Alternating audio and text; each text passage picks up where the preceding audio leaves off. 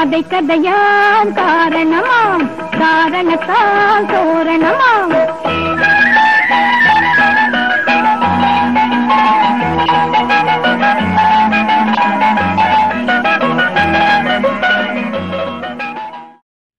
வணக்கம் வணக்கம். இது கதை கதையாம் காரணமாம். தமிழ் சிறுகதைகளுக்கான ஓர் வலையொலி. இக்கதைகளின் கதாசிரியர் திருமதி சரசா சூரி. வாசிக்கும் நான் வானதி. வாருங்கள் இந்த வார கதைக்குள் செல்லலாமா? ஒரு குற்றம் தற்கொலை செய்து கொள்கிறது. ஆ பயங்கர அலறல்.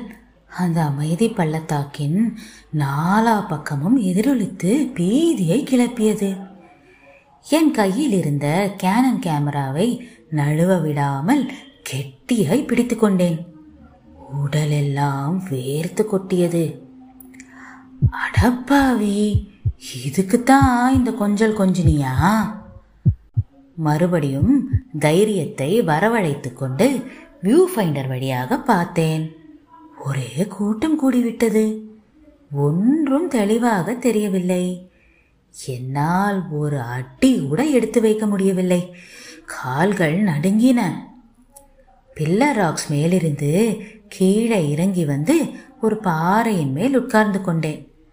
திரும்பவும் கேமராவை எடுத்து பார்க்கலாமா என்று தோன்றியது. வேண்டாம் யாராவது பார்த்தால் தொலைந்தேன். மெதுவாக நடந்து நான் தங்கியிருக்கும் அறையை அடைந்து விட்டேன். குளிர்ந்த தண்ணீரில் ஒரு குளியல் போட்ட பின் படபடப்பு கொஞ்சம் அடங்கியது. இப்போது உங்களுடன் சில விஷயங்களை பகிர்ந்து கொள்ள நான் தீர்மானம் செய்துவிட்டேன். நான் குணசீலன் இருபத்தேழு வயது. அனாதை இல்லத்தில் வளர்ந்தவன். குப்பை தொட்டியில் கிடந்தேனோ இல்லை ஆசிரம வாசலில் விட்டுவிட்டு போனாலோ. அது ஒன்றும் எனக்கு முக்கியமே இல்லை. பல பேர் கையில் வளர்ந்து நானும் ஒரு ஆளாகி நிற்கிறேன். அதுதான் முக்கியம். தன்னம்பிக்கையும் தைரியமும் விடாமுயற்சியும் கூடவே ஒரு அலட்சியமும் சேர்ந்து வளர்ந்தது இயற்கையாக அமைந்த ஒன்று.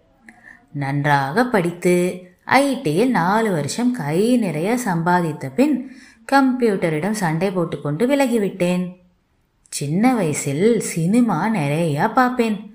அதுவும் ஆங்கில துப்பறியும் படங்கள். அப்புறம் தமிழில் பாலு மகேந்திரா என்றால் உயிர் புகைப்பட பைத்தியம் பிடித்துவிட்டது. முதலில் ஒரு சோனி பாக்கெட் கேமரா வாங்கினேன். இப்போது கேனன் விலை நாற்பதாயிரம். ஃப்ரீலான்ஸ் ஃபோட்டோகிராஃபர் நிறைய பாராட்டுகள். பாதி பாதி படத்தில் உதவி கேமராமேன் படம் ஒரு வாரம் கூட ஓடவில்லை. ஆனால் யார் கேமரா என்று கேட்க வைத்து விட்டது. இதெல்லாம் பழங்கதை. இப்போது நடந்ததை பார்ப்போம். நான் சில சமயம் ஒரு பொழுதுபோக்குக்காக மலை பிரதேசங்களில் கேமராவும் கையுமாய் தெரிந்து கொண்டிருப்பேன். மலைகளின் ராணியான கொடைக்கானல் மேல் காதல் கொண்டு விட்டேன். கூடிய மட்டும் சீசன் போது வரமாட்டேன். ஒன்று கூட்டம் இருக்காது. ரெண்டு பனிமுட்டத்தில் படங்கள் அற்புதமாய் அமைந்துவிடும். பெரிஜம் ஏரியை தாண்டி ரெண்டு கிலோமீட்டர் தூரத்தில் உள்ள காட்டேஜ் ஒன்றில் தங்கியிருக்கிறேன். அங்குதான் முந்தா நாள் அந்த ஜோடியை பார்த்தேன். பார்த்தவுடன் பச்சென்று மனதில் ஓட்டிக்கொள்ளும் ஜோடி. கொஞ்சலோ கொஞ்சல். அவன் நல்ல திடகாத்திரமாய் விஜய் சேதுபதியை அவ்வப்போது நினைவூட்டினான். அவள் முகத்தை தான் சரியாக பார்க்க முடியவில்லை. முகத்தின் மீது வந்து விழும் முடியும் கருப்பு கண்ணாடியும் வெயிலே இல்லை. தலையை சுற்றிய ஸ்கார்ஃபும் அவள் முகம் எப்படி இருக்கும்? அடுத்த நாளும் அந்த ஜோடியை பார்க்கும் அதிர்ஷ்டம். இன்றைக்கு குறிஞ்சி ஆண்டவர் கோயிலில் இருவரும் அன்றுதான் திருமணமான ஜோடி போல் வேட்டி சேலையில் கழுத்தில் சினிமாவில் வருவது போல் காட்டுப்பூக்களான மாலையுடன் ரதியும் மன்மதனுமாய் போல் இடைவிடாத சிரிப்புடன். இன்று அவள் முகத்தை நன்றாக பார்க்க முடிந்தது. முகம் முழுதும் கண்கள். பேரழகிதான். அவர்கள் பார்க்காத போது கேமராவில் எடுத்து போட்டுக்கொண்டேன். இன்று காலையிலிருந்து அவர்கள் அறையை விட்டு வெளியே வரவே இல்லை. நானும் லேட்டாக தான் எழுந்திருத்தேன். ரெண்டு ஆம்லேட்டும் காஃபியும் சாப்பிட்டு கிளம்பிவிட்டேன். அருமையான பருவநிலை. புதிய வானம் புதிய பூமி என்று எம்ஜிஆர் ஸ்டைலில் பாடிக்கொண்டு கேமராவும் கையுமாய் புறப்பட்டேன். மாலை மூணு மணி இருக்கும். பில்லர் ராக்ஸ் மேலிருந்து காட்சி. விவரிக்க முடியாத அற்புதம். கேமரா வழியாக மாயர் பாயிண்ட் அற்புதம். கேமரா சமத்தாய் அதன் வேலையை செய்து கொண்டிருந்தது. ஒரு வினாடி அப்படியே இருங்கள். அவர்கள் அந்த சிட்டுக்குருவிகள் அந்த காதலர்கள் தானே. நன்றாக ஜூம் பண்ணி பார்த்தேன். அவர்களே தான் ஒருவரை ஒருவர் கட்டி அணைத்தபடி முத்தமிட்டு கொண்டு ச்சே பனிமூட்டம் அவர்களை போத்திவிட்டது அதிர்ஷ்டம் என் பக்கம். ஐயோ அந்த பெண் மலை உச்சியின் ஓரத்தில் இங்கிருந்து கத்தலாம் போல ஒரு வெறி. அதற்குள் அதற்குள் அட பாவி ஆ என்று அலறல். மலைகளின் நாலா பக்கமும் முட்டு மோதி அமைதி பள்ளத்தாக்கியே கிடுகிடுக்க வைத்தது. என் அறைக்கு எப்படி வந்து சேர்ந்தேன்? எனக்கே புரியவில்லை. பத்து நிமிடம் கண்ணை மூடி படுத்திருந்தேன். பின்னி கொண்டிருந்த நரம்புகள் எல்லாம் ஒரு வழியாக பிரிந்து நேரானது. கேமராவிலிருந்து சிப்பை எடுத்து மடிக்கணினியில் பதிவு பண்ணினேன். ஒவ்வொரு காட்சியாய் விரியத் தொடங்கின. பச்சை கம்பளம் பிரித்த மலைகள் பனிமூட்டம் பால் குடிக்கும் குரங்கு குட்டி கையில் வாளுடன் ஐயனார் குட்டி பையன் குதிரை சவாரி என்று ஒவ்வொரு காட்சியும் அற்புத அனுபவ காட்சிகள். இதோ நமது காதல் பைங்கிளிகள் குறிஞ்சி ஆண்டவர் கோயில் முன்னால் மாலையுடன் நன்றாக பெரிது பண்ணி பார்த்தேன். வெட்டப்பட்ட தலைமுடி கொஞ்சம் செம்பட்டையாய் சுருள் சுருளாய். மிகப்பெரிய கண்கள் நல்ல உயரம். அவனுக்கு அந்த குறுந்தாடி அவளைப் போலவே கச்சிதமான பொருத்தம். எனக்கு திக் திக் என்று அடித்துக்கொண்டது இருவரும் நீல நிற ஜீன்ஸ் கருப்பு டிஷர்ட் சிலவேளை யார் யார் என்றே தெரியாதபடி. மாறி மாறி அவர்களுடன் பனியும் கண்ணாமூச்சி விளையாடியது. அவள் அவன் கையில் இருந்த மொபைலை பிடுங்குகிறாள். மலையின் முகட்டில் நின்று படம் பிடிக்க தொடங்குகிறாள். என்ன இது? அவன் பின்னால் இருந்து அவளை ஆ ஆ நன்றாக ஜூம் பண்ணி பார்த்தேன். கொலகார பாவி. அவன்தான் சந்தேகமே இல்லை. உடனே சிம் கார்டை எடுத்துக்கொண்டு அமைதி பள்ளத்தாக்கின் காவல் நிலையத்துக்கு கிளம்பினேன். நோ நோ கொஞ்சம் பொறு. எது என்னை தடுத்தது என்றே தெரியவில்லை. காலை வரை பொறுத்திருக்க தீர்மானித்தேன். எதிர்பார்த்தபடி அன்று இரவு ரெண்டு பேருமே திரும்பவில்லை. அவளைத்தான் திரும்ப முடியாத இடத்துக்கு அனுப்பிவிட்டானே. காலை தினசரிகளில் முதல் பக்கம் கொட்டை எழுத்துகளில் இளம் மனைவி பள்ளத்தாக்கில் தவறி விழுந்து பரிதாபமாய் உயிரிழந்தார். காதல் கணவன் காதறி அழுதார். ஹைதராபாத் ஜூப்ளி ஹில்ஸை சேர்ந்தவர் நரேன். இவர் ரியல் எஸ்டேட் பிஸ்னஸ் செய்து வருபவர். இவரது இளம் மனைவி மதுமதி. மலேசியாவின் பெரிய தொழிலதிபர் கதிரேசனின் ஒரே செல்லமகள் இருவருக்கும் திருமணமாகி மூன்று வருஷம் ஆகிறது. குழந்தைகள் இல்லை. கடந்த ஒரு வாரமாக கொடைக்கானலில் சுற்றுலா வந்த இடத்தில் நேற்று மதியம் மோயர் பள்ளத்தாக்கிலிருந்து மதுமதி தவறி விழுந்தார். தினசரியை கசக்கி எறிந்தேன். என் மனதில் வேறொரு திட்டம் உருவானது. நான் ஏற்கனவே உங்களிடம் சொல்லியிருக்கேன். எனக்கு ரிஸ்க் எடுப்பது ரஸ்க் சாப்பிடுவது மாதிரி. சில சமயம் அசட்டு துணிச்சல் என்று கூட சொல்லலாம். நானே இவனை ஒரு கை பார்க்க போகிறேன். எல்லாவற்றையும் பத்திரமாக பேக் பண்ணினேன். சிம் கார்டை தனியாக எடுத்து வைத்து கொண்டேன். நிச்சயம் அவன் போலீசாரிடம் கண்ணீர் விட்டு ஏமாற்றி இந்நேரம் ஜூப்ளி ஹில்ஸ் வீட்டில் ஓட்காவோ விஸ்கியோ ம் பார்க்கத்தானே போகிறேன். அவனை பற்றிய தகவல்கள் எல்லாம் சேகரித்து விட்டேன். ரெண்டு நாள் டைம் எடுத்துக்கொண்டேன் ஒரு சனிக்கிழமை இரவு அவன் வீட்டையும் கண்டுபிடித்து விட்டேன். ஏழு எட்டு கிரவுண்டில் கொஞ்சம் ஒதுக்குப்புறமான மயன் மாளிகையாய் ஜொலித்தது. வீட்டையே மறைத்தது கேட்டு. வெளியிலிருந்து அழைப்பு பொத்தானை அமுக்கியதும் இன்டர்காம் யார் என்று விவரம் கேட்டது.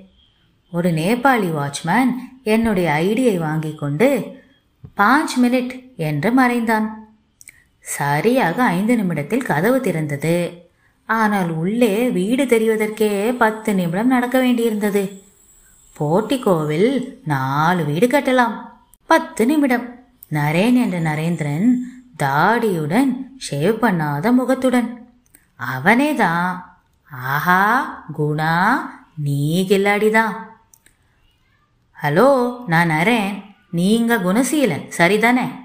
ஆமா. என்ன விஷயமா என்னை பார்க்க வந்திருக்கீங்க? எதுவா இருந்தாலும் ஒரு வாரத்துக்கு எனக்கு தனிமை தேவை. நான் ஒருவரிடமும் பேச மனநிலையில இல்லை. அது விஷயந்தான் அதுனா? நீங்க சொன்ன அந்த மனநிலை. ஒரு வினாடி யோசித்தான். தயவு செஞ்சு உள்ள வாங்க. அதுதான் குணா. எங்க அடித்தா வலிக்கும்னு எனக்கு தெரியாதா? நேராக அவனுடைய அறைக்கு அழைத்துச் சென்றாள். வீட்டை பற்றிய வர்ணனை இப்போது பொருத்தமாயிருக்காது. ரெண்டு பேருக்குமே மூட் ஆஃப் நான் நினைத்ததைப் போல் அவன் அறையில் விஸ்கியோ பிராந்தியோ ஏதுமே இல்லை. பேத்தோவனின் மூன்லைட் சொனாட்டா சோகத்தை பிடிந்து கொண்டிருந்தது. நரேன் அங்கிருந்த சோஃபாவில் தொப்பென்று உட்கார்ந்தான். உபசார வார்த்தை ஒன்றையும் எதிர்பார்க்காமல் நான் அவன் பக்கத்தில் அமர்ந்தேன். அவன் கண்கள் சிவந்திருந்தது. நிச்சயமாக ஆல்கஹாலால் இல்லை. உண்மையிலேயே அழுதிருக்கிறான். குழந்தையும் கிள்ளிவிட்டு தொட்டிலையும் மாட்டுகிறானே குணா நீங்க யாருன்னு கூட எனக்கு தெரியாது. ஏனோ உங்களை எனக்கு பிடிச்சிருக்கு. சொல்லுங்க குணா என்ன வேணும்? நரேன் உங்களுக்கு ஏற்பட்ட துர்ச்சம்பவம் எனக்கு தெரியும். இன்ஃபேக்ட் அது நடந்தபோது நானும் கொடைக்கானல்ல தான் இருந்தேன். என்ன? என்ன சொல்றீங்க குணா? ஆமா பேப்பர்ல பார்த்தேன். விகாரமாய் மாறிய முகம் பழைய நிலைக்கு திரும்பியது. குணா இங்க வாங்களேன். எங்க திருமண போட்டோவை பாருங்களேன். என் மதுமதி ஏன் என்னை விட்டு பிரிஞ்சு போனா? ஏன்? அந்த போட்டோவை பார்த்ததும் உலகமே தட்டாமாலை சுற்றியது. அதில் இருந்த மதுமதி நான் கோடையில் பார்த்த பெண்ணே இல்லை. நிச்சயமாக இல்லை. ஆனால் லேசாக ஒரு சாயல். அப்படியானால் இவளும் இறந்து விட்டாளா? இன்னொரு கொலையா? நான் நினைத்ததற்கு மேலேயே கில்லாடியா இருப்பான் போலிருக்கிறதே ஒன்றுமே புரியவில்லை. நான் தயாரித்து வைத்திருந்த டெக்டாக்குக்கு வேலை இருக்காது போல தோன்றியது. மறுபடி வேறு கட்டுக்கதையை தயாரிக்க வேண்டியிருக்கும். இல்லை என்றால் என்னையும் மேலே அனுப்பக்கூடியவன்தான் ம் சொல்லுங்கள் இதோ என் கதை. அவனுக்கும் உங்களுக்கும். நரேன் ரெண்டு ஆண்டுகளுக்கு முன்னால அதே நாள் அதே இடம். நானும் மனைவியாகி மூன்று நாள் ஆன என் ரேகா மதுமதி போன இடத்திற்கு போய்விட்டாள். குணா அவ தவறி விழுந்துட்டாளா இல்ல? என்ன நரேன் ஏன் இப்படி கேக்குறீங்க? நான் கேட்கல போலீஸ் என்ன குடஞ்சு எடுத்துட்டாங்க. அதனால கேட்டேன். அப்சல்யூட்லி எனக்கும் அதே கதை தான் என் மனைவி ரேகா சாதாரண குடும்பத்தில் பிறந்தவள். பெரியவர்கள் நிச்சயித்த திருமணம். அவளை கொல்ல முகாந்திரம் எதுவும் இல்லைன்னு தீர்மானமாக தெரிந்த பின் தான் என்னை விட்டார்கள். அவளுடைய நினைவு நாள் என்பதால் அங்கு வந்தேன். இனி அவன் பேச தயாரானான். குணா ஒரு விதத்துல உங்களுக்கு நேர்ந்த கொடுமை என்னை விட பல மடங்கு அதிகமா தோன்றுது. ஏன்னா நீங்க மனைவியோட வெறும் மூணு நாட்கள் தான் வாழ்ந்திருக்கீர்கள். ஆனா உங்களுக்குள்ள ஒரு நெருக்கம் உருவாவதற்கு முன்பே அவள் போய்விட்டதால இருவருக்குமான பகிர்தல் அதிகம் இருந்திருக்காது இல்லையா? ஒரு மைண்ட் சம் ட்ரிங்க்ஸ் ஏ yes அவன் பார் கதவை திறந்து கலர் கலராய் திரவங்களை எடுத்து வைத்தான். ஃப்ரிட்ஜில் இருந்த ஐஸ் கட்டிகளும் இருவருக்கும் வேண்டியிருந்தது. இருவருமே பொய் பேச இதெல்லாம் தேவையில்லை. ஆனால் இவை உள்ளே போனதும் உண்மை வர கண்டிப்பாக அவசியம். நரேன் நீங்க ரியல் எஸ்டேட் விற்பனை பண்ணுபவர் என்பதை தவிர எனக்கு உங்களை பத்தி அதிகமா தெரியாதே. குணா என் மேல இவ்வளவு அக்கறை எடுத்துக்கொள்றதுக்கு நன்றி. I am a spoil child கேட்டதெல்லாம் கிடைச்சது. அன்பை தவிர. அம்மா ஒரு சுயநலவாதி. தான் வளர்ச்சியிலேயே மட்டுமே பார்க்க தெரிஞ்சுவேன். அப்பா இலக்கியம் என்ற போர்வையில் வீட்டுக்கு அழைத்து வராத பெண்களே இல்லை. இந்த சூழ்நிலையில் வளர்ந்த எனக்கு என்ன வேல்யூஸ் இருக்கும்? எனக்கு தெரிஞ்சதெல்லாம் பணம் மட்டும்தான். முந்திரி பிஸ்தாஷியோ பாதாம் எல்லாம் உள்ளே போனதே தெரியவில்லை. என்னை பற்றி இன்னும் கொஞ்சம். என்னை பற்றி ஒரே வழியில் சொல்லிடலாம். நான் ஒரு செல்ஃப் மேட் ஆஃபன் புகைப்படம் எடுப்பது தான் பொழுதுபோக்கு தொழில் இப்போது மனைவி எல்லாமே. நரேன் கொஞ்சம் படபடப்பாக இருந்தான். ஒரு நிமிஷத்தில் வருவதாய் கூறி போனான். அறையை நோட்டம் விட்டேன். பச்சை மரகத குதிரை பாய தயாராய் நின்று கொண்டிருந்தது. பெரிய சட்டத்துக்குள் வெற்றி குதிரை பக்கத்தில் கோப்பையுடன் நரேன் ரேஸ் பிரியன் நரேன் ஒரு ஆல்பத்துடன் வந்தான். குணா நீங்க இதை அவசியம் பார்க்கணும். திறந்த உடனே முதல் பக்கத்தில் அவனுடைய மதுமதி. இப்போது க்ளோஸ்அப்பில் சத்தியம் பண்ணி சொல்வேன். நான் பார்த்த பெண்ணு இவள் இல்லை. கண்கள் சிறிய பாதாங்குட்டைகள் போல மின்னியது. முகத்தில் ஒரு குழந்தைத்தனம். அடுத்தடுத்த பக்கங்களில் அவர்களின் அந்யோன்யம் தெரிந்தது. குணா என் மதுமதி ஒரு குழந்தை. இருபது வயசு குழந்தை. தேம்பி தேம்பி அழுதான். மூன்று நான்கு பெக்கு உள்ள போயிருக்கும் என்று தோன்றியது. நான் மலேசியாவில் ரெண்டு வருஷம் இருந்தேன். நானும் சஞ்சயும் ஒரு பிஸ்னஸ் நிமித்தமா கதிரேசனை சந்திக்க நேரிட்டது. மலேசியாவில் டேடி கதிர் என்றால் தெரியாதவர்களே கிடையாது. என்ன ரொம்ப பிடித்து விட்டது. ஒரே பெண் மதுமதி. உனக்குத்தான் என்று சொத்துக்களுடன் உயில் எழுதி வைத்துவிட்டு வேலை முடிந்து போன பின் மனுஷன் போய் சேர்ந்து விட்டார். மலேசியாவுக்கு பெயர் தெரியாத நரேனாக போனவன் திரும்பி வரும்போது மதுமதி பிளஸ் மில்லியனர் உண்ட வீட்டுக்கு ரெண்டகம் பண்ணும் ஆள் இல்லை நான். மதுமதியை குழந்தை போல பார்த்து கொண்டேன். அப்புறம் தெரிந்தது அவள் மனதளவில் வளரவே இல்லை என்று. ஒரு மனநல மருத்துவரிடம் காட்டிய போது மிதமான ஆட்டிசம் பாதிப்பு உள்ளது என்றும் பழகும் விதத்தில் சில குறைபாடுகள் இருக்கும் மற்றபடி ஒன்றும் பிரச்சனை இல்லை என்றார். டாடி கதிர் என்னை ஏமாற்றி விட்டதாய் நான் நினைக்கவே இல்லை. அவள் என்மேல் உயிராக இருந்தாள். ஆனால் படுக்கை அறையில் அந்த பூ முகர்ந்து பார்த்தாலே கசங்கி விடுமே. மதுமதி மைனஸ் செக்ஸ் எனக்கு பழகிவிட்டது. வெளியே வேண்டிய அளவு கிடைத்ததால் நான் அதை பற்றி பெரிதாகலாம் கவலைப்படவில்லை.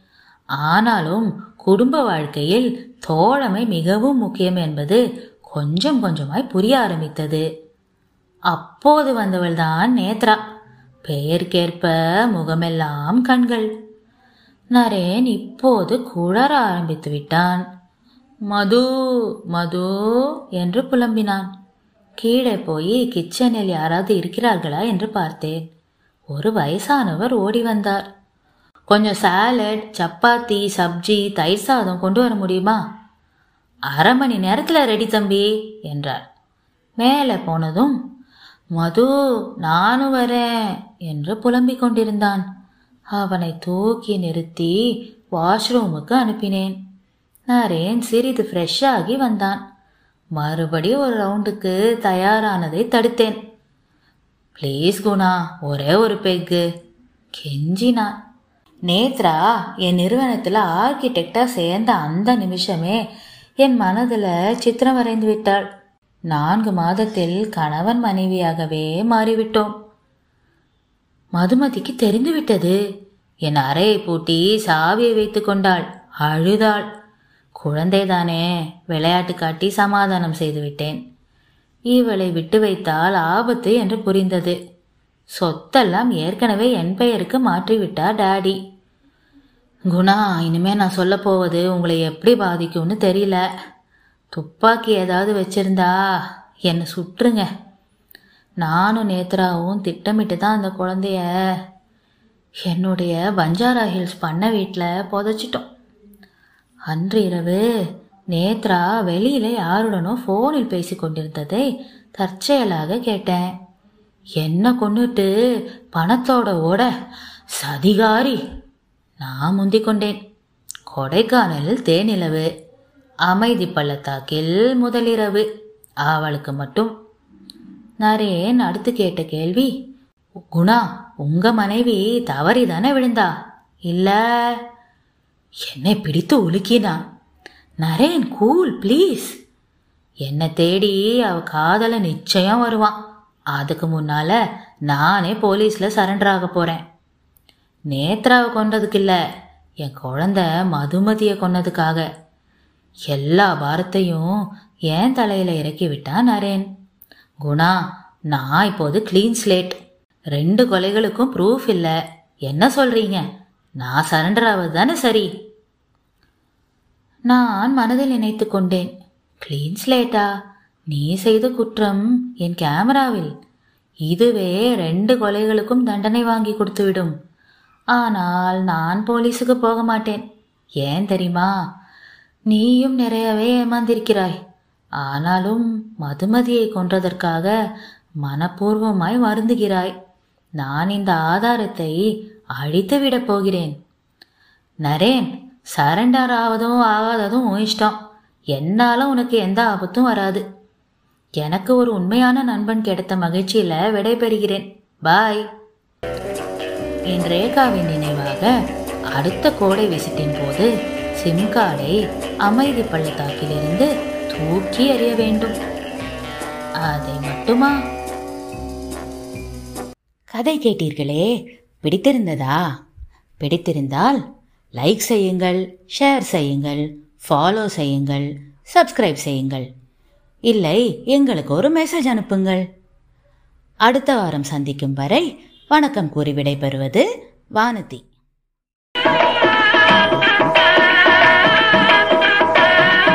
கதை கதையாம் காரணமாம் காரணத்தால்